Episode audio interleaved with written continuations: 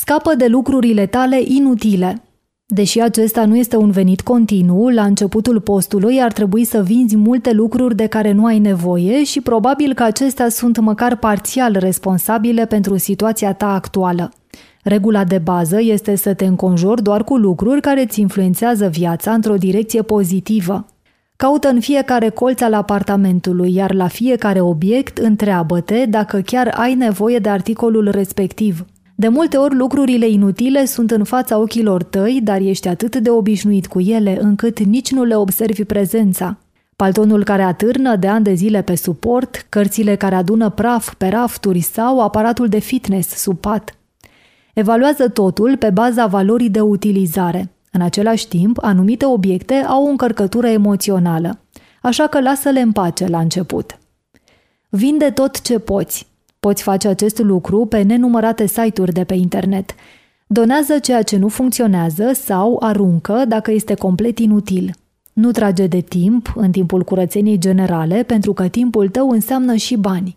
Adoptând un stil de viață mai minimalist, nu numai că poți economisi bani, ci îți poți îmbunătăți și starea de bine. Nu va trebui să te încurci cu obiecte inutile, iar deciziile mai puțin importante vor fi mai ușoare. Aspectul social al dietei cheltuielilor. Niciodată nu faci această dietă singur. Noile tale obiceiuri vor avea cu siguranță un efect asupra partenerului tău, asupra membrilor familiei și prietenilor.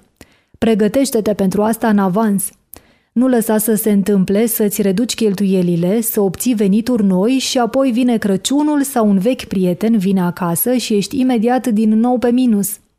Aceste ape tulburi sunt greu de navigat, dar nu lăsa niciodată presiunea companiei să te conducă la costuri inutile.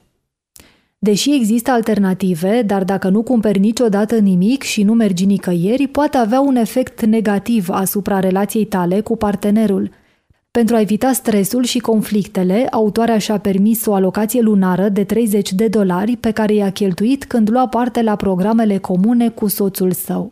Dar fi foarte atent dacă vrei să urmezi acest exemplu. Dacă vii din senin cu noi nevoi, este ușor să te regăsești acolo unde ai început. Odată pornit pe această pantă, va fi greu să te oprești. Ceea ce te poate ajuta în această situație este comunicarea clară și directă. Discută despre acest post cu partenerul tău și găsiți un numitor comun.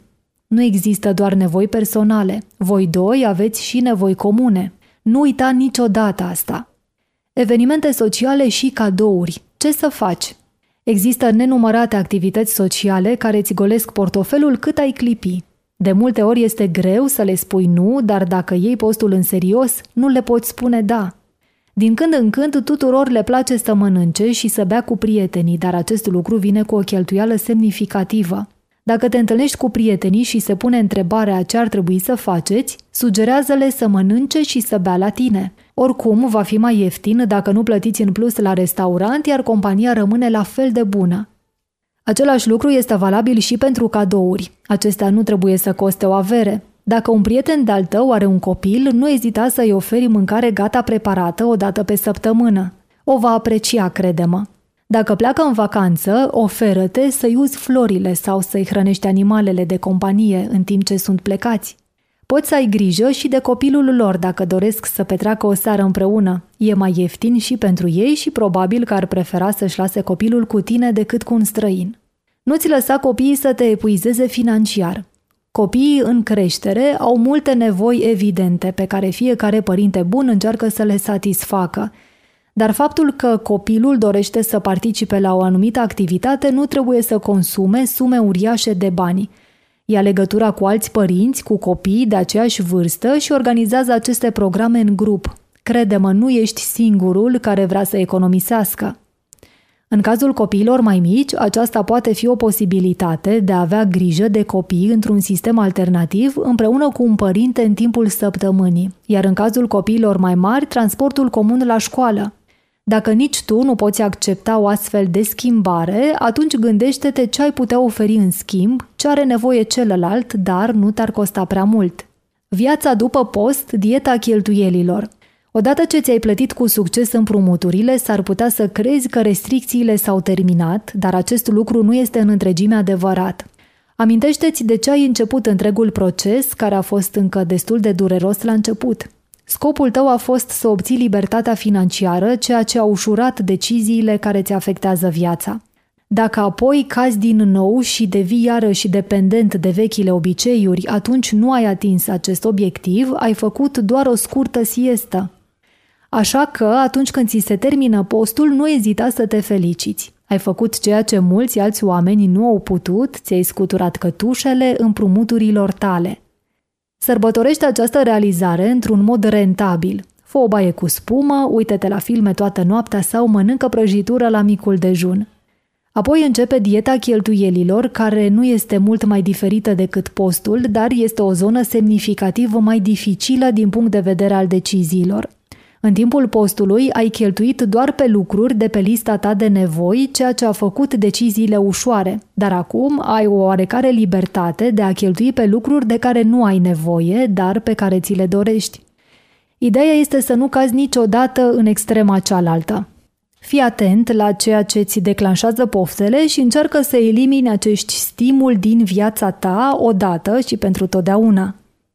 Continuă să eviți soluțiile comode, deoarece acestea îți pot mânca cu adevărat banii câștigați cu greu de pe contul tău. Serviciile de acest fel includ, printre altele, livrarea alimentelor, vizitarea unei cafenele dimineața, folosirea unei curățătorii chimice, luarea prânzului într-un restaurant sau folosirea unui zugrav pentru a zugrăvi o cameră. Dacă poți să o faci singur, atunci fă-o singur. Fii cu ochii pe soldul tău și gestionează-ți cheltuielile și veniturile. Rezumat. Dacă simți că datoria îți stă pe umeri ca o povară grea, ar trebui să urmezi pașii rezumați în paginile de mai sus. Rezolvarea unei probleme începe întotdeauna cu recunoașterea acesteia. Este un semn bun în sine că ești aici și lucrezi pentru a-ți schimba viața și a-ți pune finanțele pe drumul cel bun reducându-ți drastic cheltuielile, cheltuind doar pe nevoile tale reale și tu îți vei putea rambursa creditul. Nu se va întâmpla peste noapte, dar întotdeauna trebuie să muncim pentru lucrurile bune. Gândește-te cum te vei simți când te vei putea concentra asupra lucrurilor care te fac fericit. Odată ce ai scăpat de datorii, se vor deschide perspective noi în fața ta. Îți poți stabili obiective la care nici măcar nu ai visat înainte. Ce ai face dacă nu ai mai fi amenințat de suma împrumuturilor tale, dacă nu ar fi trebuit să te gândești dacă? Dacă vrei să trăiești viața pe care ți-ai dorit-o mereu, este timpul să ieși din groapă. Acum este momentul să faci ceva, să poți uita cuvântul credit pentru totdeauna.